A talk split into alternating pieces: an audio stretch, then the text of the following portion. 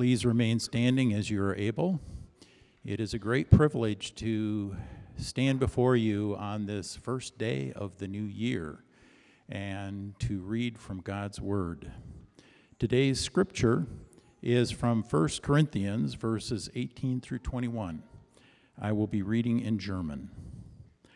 Dass Jesus Christus am Kreuz für uns starb, muss freilich an denen, die verloren gehen, unsinnig erscheinen.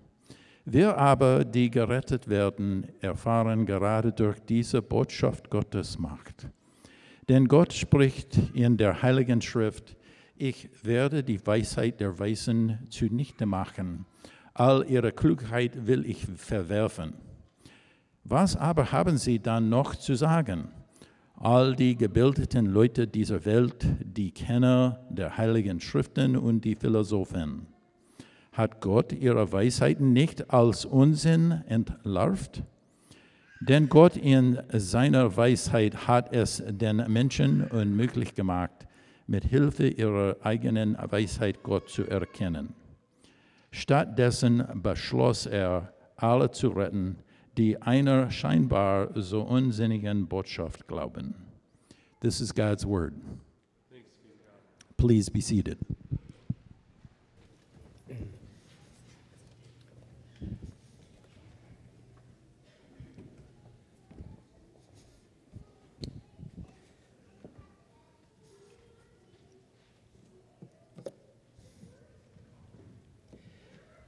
Let's pray. Holy Father, we thank you for your mercies that allows us to see another day, the beginning of a new year.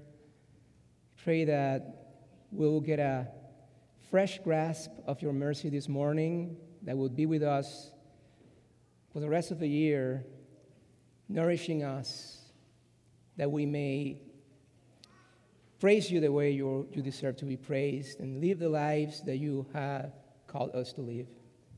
In the name of Jesus, amen. Um, I am Juan. I am one of the elders here at Trinity.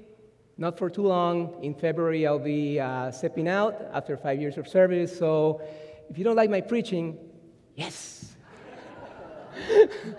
this probably will be the last time I preach, unless God has other plans for me. But anyway, um, so since it was the last time I was going to preach, and it was January 1st, I told my wife, my wife to a couple of weeks ago, you know, I just, I just want to wing it. What are we going to do? Fire me, you know? Like, then she said really wise words to me. I think it's, she quoted scripture. She said, do not wing it. so this is me not winging it, okay? Yeah, um, and I knew uh, uh, the moment I knew that uh, there wasn't going to be child uh, services today, like there wasn't going to be any um, uh, nursery today, there is a theme that's been going on in my head for a while now, which is uh, I don't know, the kids might like it because it's about Roblox. Who knows what Roblox is? Yeah, Roblox, right? So thank you for bringing your dad and mom and family to Sunday school, okay? Uh, this is what we do in Sunday school. So this is going to be really fun, which is well, Roblox. For those of you who do not know about it, um, it's a world that you create. Uh, there is these people who code, you know, you write some code, and then it's a virtual world, uh, world that is created. And it's pretty inter- interesting. Uh, during the, la- the last two years, when my daughter started asking for money to buy Roblox currency, which was kind of foreign to me, uh, I realized that, you know, once you create your character, you can buy houses, you can uh, decorate your houses, you can buy cars, change colors, you know, you name it. It's a real world out there in the digital platform, and, and uh, it's an artificial, you know, uh, virtually created. So I want you to imagine for a second that you, you are so good at coding that you created this world. You created this Roblox world.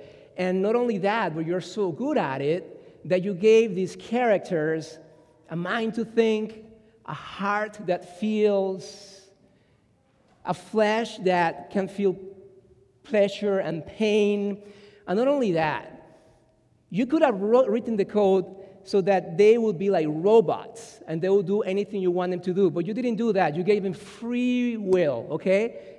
So bear with me, because I think there is a lot of parallels between the worlds that we create in the digital era and the world we live in. So imagine then you create this world with all the features that I mentioned, and then you call your friends and say, Come and see the world that I created. These people think highly of you. And they come and see the world you created because your creation says something about you. It's going, it's going to honor you. It's going to say things about how smart you are. And then you open your laptop, everybody's around you, right? And then when you open it, well, well, that kind of, you know, what's going on with my creation? And then if you see the other picture, well, there's trying to do bad things to each other. You know, they went rogue. They started robbing each other. They started beating the pixels out of each other. And then, you know, all of a sudden, one of them says, Are those three doing what I think they're doing? What the heck? What had you created there? What's going on with this world? I thought you were a totally different person, right? So, what's your reaction? Being the creator of this world and having the power to just do the select button and delete that's what I would do, wouldn't you? So that's called judgment. Judgment is, you know, or judgment will be the appropriate response to something as outrageous as the sinful action that is committed against this uh, creator that wasn't honored by his creation. So, when we talk about mercy, that's what we see in our creation. God didn't just delete the, uh, didn't press the delete button as we probably deserve to, you know, that He would do that. But He shows mercy. Mercy sometimes, see, okay? Mm. Mercy sometimes is confused with grace. Uh, grace is to receive something we didn't deserve. But mercy is to not receive the punishment that we do deserve. And that is God's mercy. That instead of hitting the delete button or starting from scratch, He grants us not what we deserve, but what we do not deserve. He does not give us judgment, but He gives us what we definitely do not deserve, which is His Son. So imagine you are the creator of this world and you loved your creation so much that you, that, you, know, you, you tell your friends, and, and these friends, you know, this myriad of friends that are around you. My picture here is Revelations. You're going to be on Revelations, uh, I think, in a couple of months. You're going to go through the book of Revelation. And as you see there in the spiritual world, God is surrounded by elders and spirits and very wise beings, animated beings. And I think we dishonor him every day in front of that multitude of beings that are surrounding him. So, what if he said, or what if you said in this hypothetical virtual world, I am going to become a virtually virtual character, animated, pixelated, and I'm going to step into that mess up world knowing that I have the capacity to feel pain, knowing that I have the capacity to feel stress and anguish, and knowing that I'm going to die because those guys, um, those, those, those people are crazy. So that, that is just foolishness, right? You fool. Why would you do that? And that is exactly what Jesus does. And it ties in with our theme today, which is foolishness, and that which seems fool to many human beings, because according to the wisdom of, the, of, of humans, that is just foolishness. But according to the wisdom of God, that is power and salvation for those, those who believe. Where is the one who is wise? Where is the scribe? Where is the debater of this age? Has not God made foolish the wisdom of the world? through the folly of what we preach, which is the cross and Christ crucified, his life and resurrection, he saves those who believe. And um, we worship this God who's done that for us. Um, and this morning we gather for that.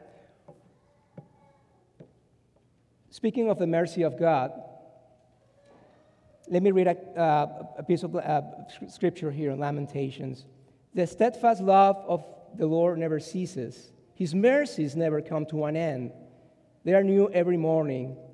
Great is your faithfulness. And I think His mercy was displayed in a very vivid way on the cross. You see, the Old Testament sh- tells us about His mercy and shows us about His mercy in m- many ways, but the apex, the climax of God's, God's mercy, comes with the incarnation, the crucifixion, of, God, uh, of God Himself, the, the Son of God. The Lord is my portion, says my soul, therefore I will hope in Him. The Lord is good to those who wait for Him, to the soul who seeks Him. It is good to, that one should wait quietly for the salvation of the Lord. And I want to be clear that as I talked about, you know, a few minutes ago, Revelations, His mercy is new every morning. But for, for those who do not believe in Him, His mercy will not last forever, and that's a reality. Revelations has many ugly and scary things to tell, and there is no way to water that down. Well, there is one way to be spared, and that is accepting the free gift of salvation that comes through Jesus Christ, as foolish as it sounds. And that's the call for you today.